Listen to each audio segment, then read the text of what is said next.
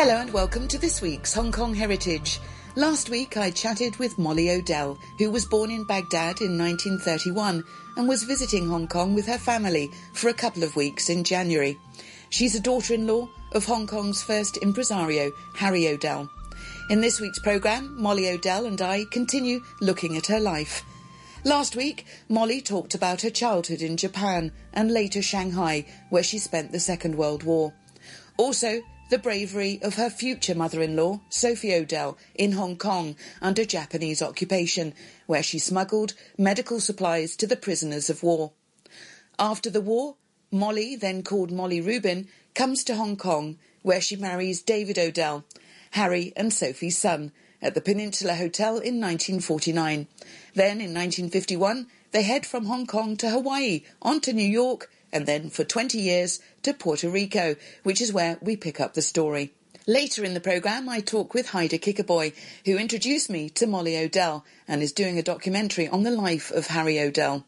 As he puts it, Harry Odell lived several lives, serving in two world wars and then opening the Empire Theatre in North Point in 1952, later to become the State Theatre. It shut down in 1997 and is currently a snooker hall and shopping arcade, but Haider has been instrumental in getting the theatre protected with a Grade 1 heritage status and hopes to see it turned into a cultural centre. And now back to Molly Odell in 1951 as she's about to embark on her journey to Hawaii. Well, we stopped in Hawaii for six hours, where we were. They put us in a nursery where I could bathe the children and change diapers and stuff like that. You know, being in Hong Kong, the servants were so meticulous about the babies that by three months old, my daughter was already potty trained.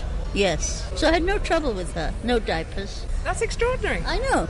I know. I mean, they'd sit there with the little girl over the pot making noises, you know, encouraging noises. And these would have been traditional Chinese amahs? Yes, yes. And so with her, I, I didn't, you know, it was very easy. With him, diapers, okay, that was fine. So we were in the nursery for six hours in Hawaii, and then we got to San Francisco. And friends of ours from Hong Kong, the Ellis girls, who really introduced me to David, who gave us a Chinese lunch. So Hawaii was just like respite, six hours. I wanted to try American ice cream, so my husband brought some strawberry ice cream. Coming from Asia, it was too rich for me. I threw up. And where did you continue on to after that? Then we went to New York.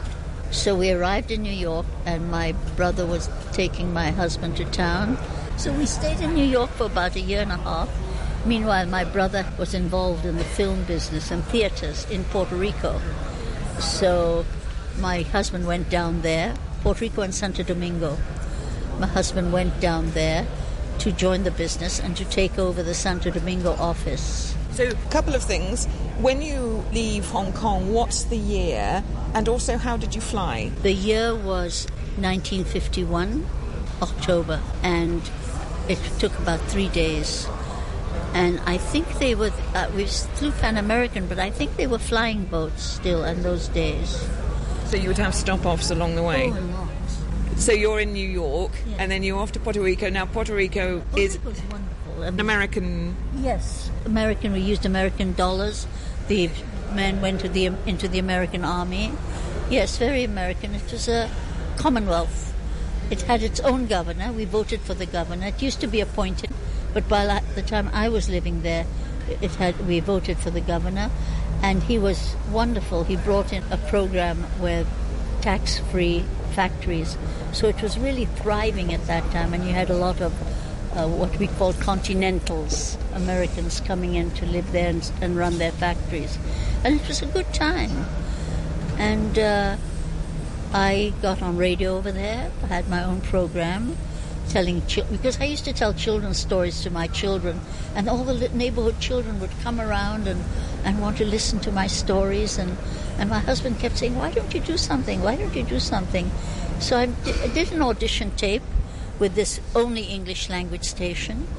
And one day I meet him at a, I don't hear from him, and I meet him at a cocktail party, and he says, Oh, start on Monday. Afterwards, I find out he never listened to the tape, but the FCC demands that you have a weather program and a children's program. The FCC? yeah, the, the I, I guess it's in charge of broadcasting in the US. US.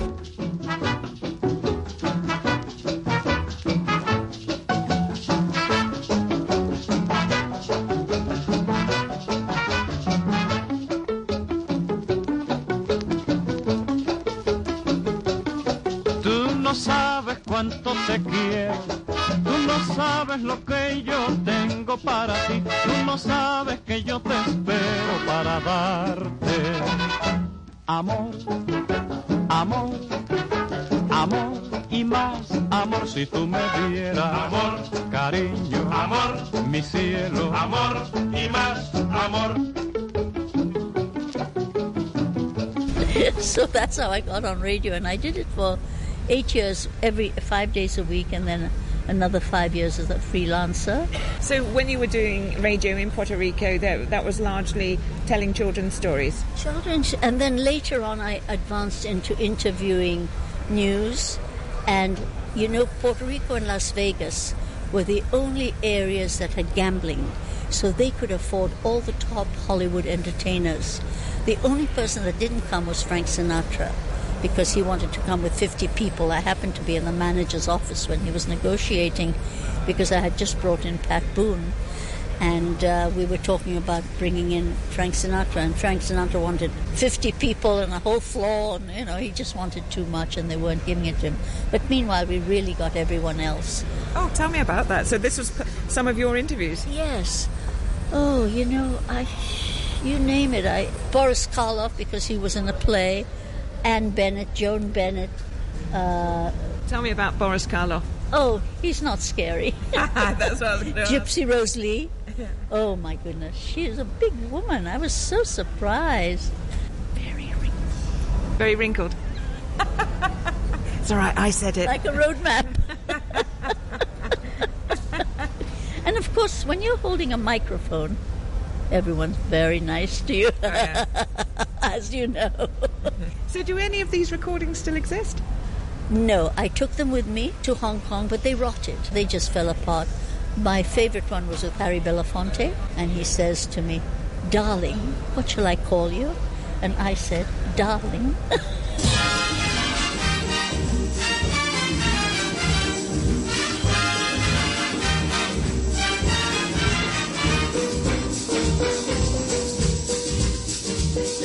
Juanita, my darling, you sure you love me? Sí, señor. You feel in your heart you will marry to me. Sí, señor. You promise to love me the rest of your life. Sí, señor. I love Juanita, my sweetheart from Venezuela. Yes, Juanita, my sweetheart from Venezuela. Whoa. No, I said, my name's Molly Odell. He says, oh, what a lovely Spanish name. Because I'm dark, everybody thinks I, I was Puerto Rican. You know, I'd get on a plane right away. The head, just stewardesses would talk, talk to me in Spanish. Did you speak any Spanish or not so much? yes, you pick it up. It's a very easy language. Well, since I knew French, it was very easy. But my grammar in French is non non-existent, and in Spanish it's non-existent. Now, with Sophie Odell, did you speak French with No, her? No, I did not. But my father-in-law used to speak to Rosie, Sophie's mother, in French. I would often hear him speak French to her. Sophie Odell was originally Sophie. Wheel, and you know, we all lived in the same house. I lived there for oh, at least six months. And tell me about her parents then.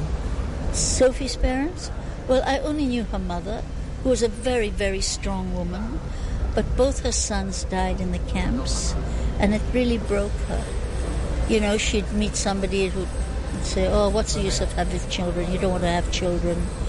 You only have problems afterwards, and so on. You know, she was really, a, she was really a broken woman when I met her, and uh, so I lived in, with them when David was in the hospital. I lived off her bedroom in the veranda, and what she did was she had the di- because she wanted to be in the middle of everything. She had the dining room. T- her room was huge. She had the dining room table brought up to her bedroom, and we used to have our meals over there with her. She'd maybe she'd be in bed, but we'd be near her. Yeah. It was nice to have family round. Yes. Yes. So her sons would have passed away in Hong Kong. No. One in Shanghai about a month before the war was over, and one at Stanley. Oh, how tragic. Yeah. Terrible. But I mean, it was such a high cost for many, many people, wasn't it? Yes, it was. It was. Now, back not being Spanish in Puerto Rico, um, did you actually do some dancing there as well? Oh, constantly. You go to the supermarket, the music is on, people are dancing in front of the, the frozen food counter. constantly. Very musical people. Now, you're saying that uh, your husband uh, was in the film business. He he had a brother who was already there. Uh, he had a brother who was already, uh, after the war, Puerto Rico was not considered domestic. It was considered overseas, the market, foreign market. So uh, there were a lot of European boys, who, men in the film business, who went there to get their U.S. citizenship. So that's how Jack Odell landed there. He was working for Warner Brothers. And so when we came to America, which officially we came to, we really came to see a specialist, the doctor, we decided to stay. We joined him. And by at that point, he was sort of working for my brother, and we joined my brother over there. We lived in a town called Ponce, which was the south of the island, and David was taking care of 11 or 12 theaters there. But he used to go to San Juan every week, and I would be there alone. That's where I learned to drive. And then my brother brought him into San Juan as the accountant for the company. And then we lived in San Juan for the rest of the time. My kids first went to a Spanish school, and then they got into a, an English speaking school, which my father in law, Harry Odell, it was very hard to get into the school, but the headmaster was British, Mr. Warfel. And my father in law went and spoke to him, and he got my kids into the school. Yeah, as you say, he he could uh, you know walk into a room and have that level of presence. So yeah, amazing. Yeah, and so they went through school there, and then they went to university in the US. So you're 20 years in Puerto Rico. Yes, 20 years. 20 wonderful years, wonderful friends. So 20 years in Puerto Rico, and then where did life take you? And then we came to Hong Kong, back to Hong Kong. And what was uh, the decision? Was it that Well- Harry and Sophie were getting older, or Well, you know, you never do anything for one reason. We had come here on holiday, and it was so exciting uh, that David wanted to come back. And we lived on the beach in Hong Kong, and we'd go for walks with our dogs and talked about moving back. And one day I said, "You know, you frighten me. You sound as if you you sound like you you mean it." And sure enough, in, in a few months' time, we packed up and we came here with our dogs. They had to go into quarantine for six months, and we couldn't find a place to live. We lived in a leaf flat on MacDonnell Road, and finally we found a lovely flat on uh, Kennedy Road, opposite the park. And uh, we made lots of friends. And of course, I had friends from Shanghai. I had a schoolmate from Shanghai that I was very close to. I met his wife, and through her, I met other people. Then I met my former business partner, who is visiting now from Australia because I'm here. And we had a very successful business. We were interviewed once by Beverly Howell of the South China Morning Post. Did a lovely article on us. We had just finished decorating a string of ladies ladies wear shops. oh, so t- yes, tell me. So you arrived back sort of in the early 1970s, isn't it? Yes, I think in 73 And what was your business? decorating homes. Yeah. Ah, okay. Yeah. We In, in what sort of way? Well, first of all, it was a bedroom here and a bedroom there, and then it became much bigger, and then we started to do offices, and it became a really quite a substantial business. We had at one time three and at one time four draftsmen. Was this interior design, like painting, or was it fabrics? No, or it was no, no, it was homes. Often we would break down interior walls and rebuild the interiors. Oh, oh wow. they So structural, jobs. yes. Yes, big jobs. Yes. We started out very small and just somehow expanded. But you know, I must tell you, we could never do that today because we had no education and no background. but obviously an eye. And I, yeah, and we could do it in those days. As on radio, I had no no experience, but I was in the right place, right time. So do you find now that you can walk into a house and go, oh gosh, if they got rid of that fake roof, or No, what I can do is I'll say, oh, $19 a square foot carpet. oh, you're a true Hong Konger, aren't you? Where was your office in Hong Kong side? First of all, it was in my house. Which was on in, on Kennedy Road. And finally, we could afford to get premises, and we got them on Wyndham Street, where Harilela House is, the building next to it. It belonged to the Muslim community, and we had a floor over there, a thousand square feet, four drafting people, a messenger, and it was quite. It was a substantial business. And people used to say, surprising, two women who are so- in business together and they're friends together. We'd, we'd leave the business and then we'd be up for an hour on the phone. That's great. It was a wonderful relationship, really lovely. And what's her name? Pauline, now Howard. It used to be Pauline Davenport. Was And how long did you have the business and what did you call it? We called it Decors because she could not pronounce eclectics. or spell it? She's a real malaprop. Yes, Juanita, my sweetheart from Venezuela, my little darling. Oh, Juanita, you're my sweetheart from Venezuela. Yes, yes, Juanita, my sweetheart from Venezuela. Oh, I love you. Oh, Juanita, my sweetheart from Venezuela. A little kiss. Yes. Mmm, Juanita, my darling. Oh, yes, Juanita, my sweetheart from Venezuela. Play that thing. Yes, Juanita, my sweetheart from Venezuela. River come down. Yes, Juanita, my sweetheart from Venezuela. Round the corner. Yes, Juanita, my sweetheart from Venezuela. Oh, I love you. Yes, Juanita, my sweetheart from Venezuela. Whoa! Molly Odell there, who was visiting Hong Kong with her family.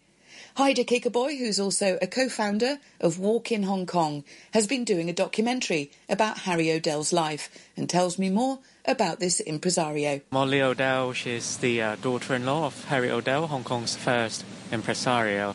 Molly and her family uh, came to visit Hong Kong for two weeks earlier in January.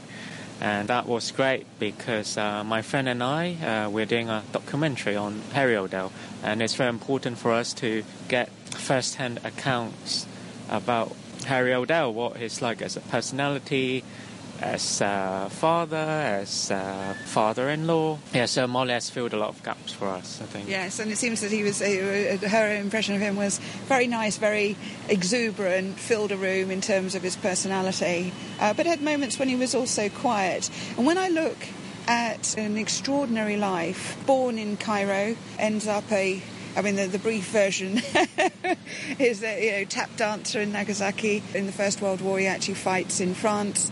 Second World War, he's involved in the defence of Hong Kong and then ends up a prisoner of war here. So, you know, a lot to survive there, aside from him then founding the Empire, later to become State Theatre in 1952 in North Point. He really has some probably pretty awful experiences during his life.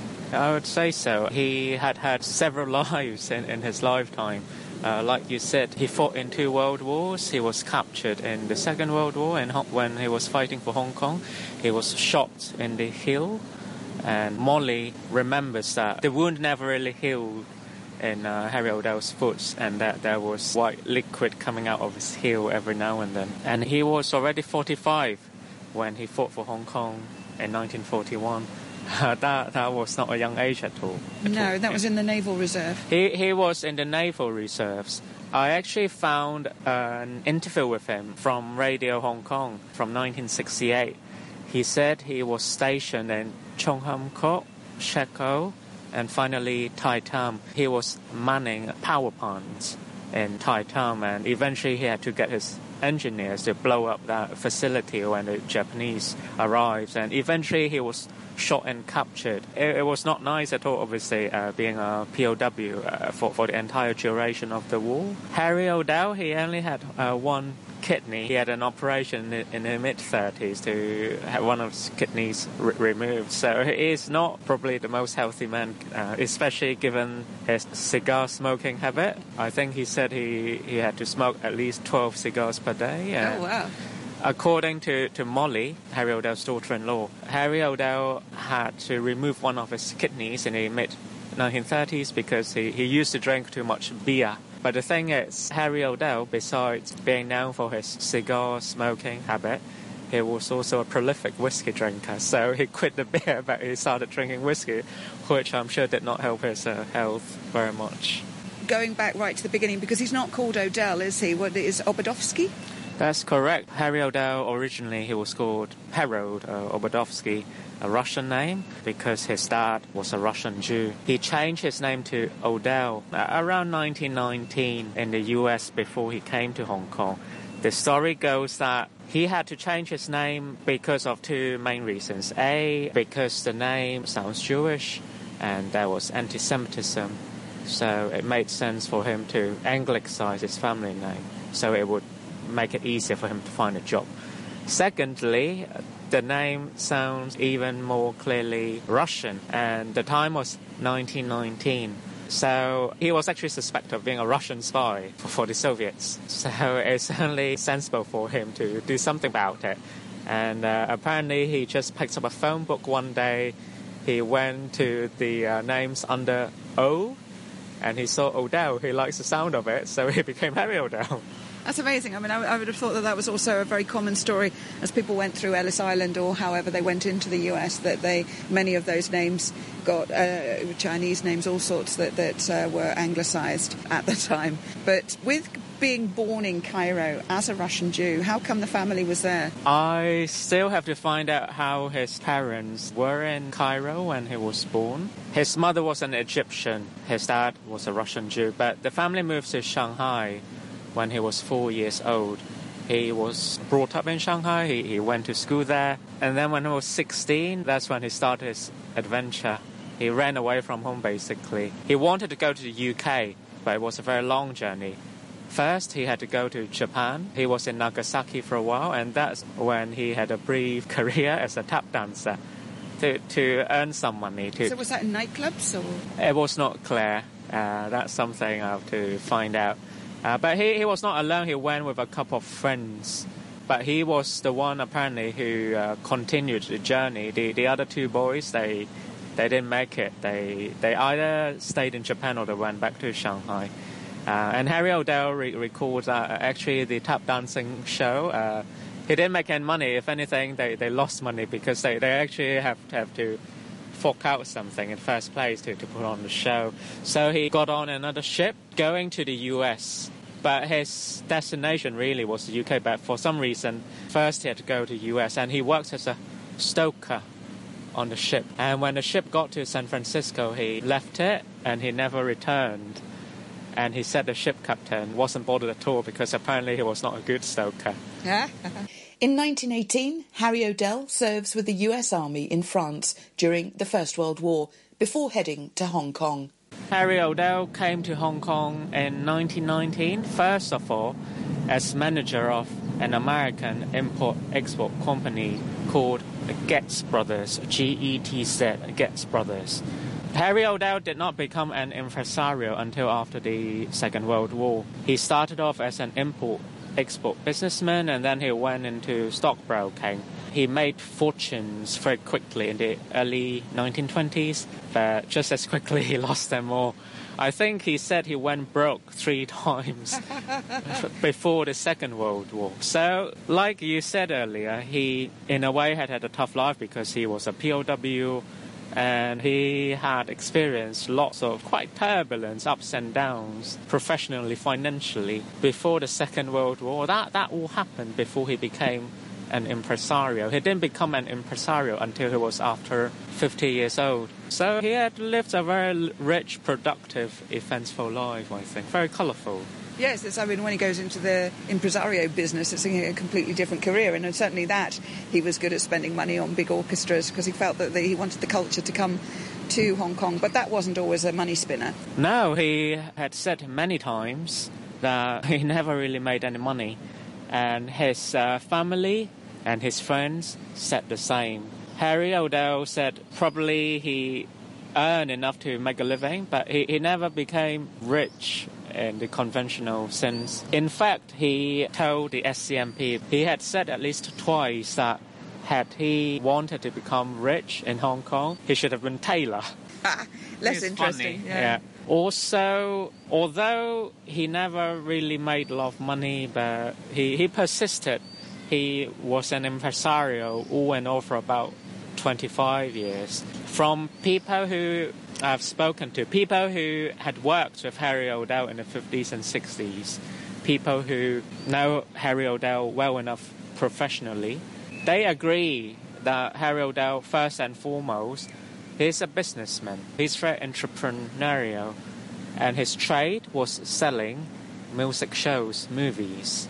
So, yes, he wanted to, to make money, but he's more than a businessman. I'm convinced that he also had genuine aspirations to improve the cultural life of Hong Kong because he never really made loads of money. If anything, he lost lots of money, but he kept doing it. He kept bringing in shows that went on for 25 years.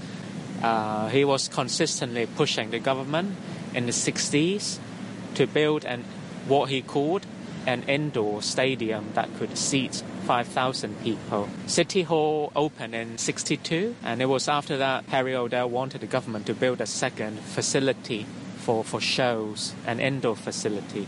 Eventually, we uh, have the Coliseum in, in Hong Kong and also the new Queen Elizabeth facility in Wan Chai for concerts, for sports games. So Harry Odell is not just about selling his shows. He, he really wanted to have better cultural amenities in Hong Kong and he, he pushed for it. Now, you've been both very outspoken and hardworking in terms of preserving or attempting to preserve the State Theatre. Basically, Harry Odell's involvement with that is founding the Empire Theatre in 1952. He then sells up in 1957, and uh, it exists as a theatre until when? Until 1997, so that's 22 years ago now. Harry Odell, he only ran Empire Theatre, actually for no longer than five years. The Empire Theatre opened December 52. It shut down around about August 57 very brief period of time. However, I think the significance of that short period is Harry Odell, in the space of four and a half years, he, he brought in so many top class arts and culture shows to, to Empire Theatre. And that experience was important because A, he put Hong Kong on the world map musically. He built lots of connections with impresarios, musicians abroad. Secondly, from running Empire Theatre, he accumulated lots of experience, know how in marketing, ticketing, and also growing an audience. So when City Hall opened in 62, it hit the ground running because Harry Odell had done so much groundwork already in the decade preceding, and much of that groundwork came from his experience of managing Empire Theatre. So Empire Theatre it was like an incubator for many good things that followed in the 60s and beyond. My thanks to Molly Odell and Haider Kikabhoy talking there on the Odell family and the colourful life of Harry Odell. If you have any stories on Harry Odell, who died in 1975, or your experiences of the State Theatre in North Point, then do get in touch either on the Hong Kong Heritage Facebook page or via my email hkhradio3 at gmail.com. That's hkhradio3 at gmail.com.